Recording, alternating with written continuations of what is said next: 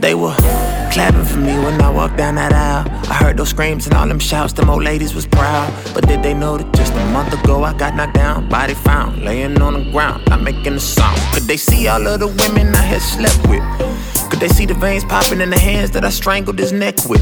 Could they see the tormented mindset that I was left with when I accepted my death wish and wore it like my favorite necklace? Except for the little bit of expressions of innocence I would wrestle and fidget with. I was reckless and ignorant, arrested for entering someone's residence with their kids. I would check an extensive list, but I never could finish it. Plus, depression was kicking in. Jesus was speaking to me. This God that I thought was dead was obviously reaching to me. My partners were shocked and they all start rocking with me, cause truly, I stopped with the nonsense. I was evolving and seeing newly. They all thought that Monty lost it. I promise he's seeing through me. Mothers and fathers, bishops and pastors and deacon Trudies. They watched me exalt my father and thought that they freaking knew me.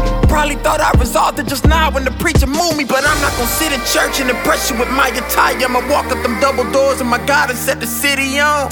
Set the city on. Set the city on. Set the city fire. Sit in church and impress you with my attire. I'ma walk up them double doors with my God and set the city on. Set the city on. Set the city on. But all the stuff that I done been through, I can't sit through another church service with a pastor in a slick suit telling me how I'm gonna get through. Cause I'm dangerous, and I'm angry at Satan for making us think to be sane is to stay in the same place until we get placed in the grave. You were hopeless and ashamed. Why you go and get saved and exposed to his name if you wasn't gonna share it with someone selling dope in the game? What about that 17 year old on a train who wants to blow out his brains? But if you go over and say that Jehovah can save, then his mindset would totally change. In the spiritual realm, I'm armed and equipped with an arsenal kit and an army to split in your market defense. But in the real world, I drive a car with a dent. And if minimum wage means I'm wealthy, well, then I'm partially rich. So grab your torches and battle horses with matching forces, with vast endorsements and bashing borders from Atlanta, Georgia to California, lastly to Florida, attacking the order that's masking our people.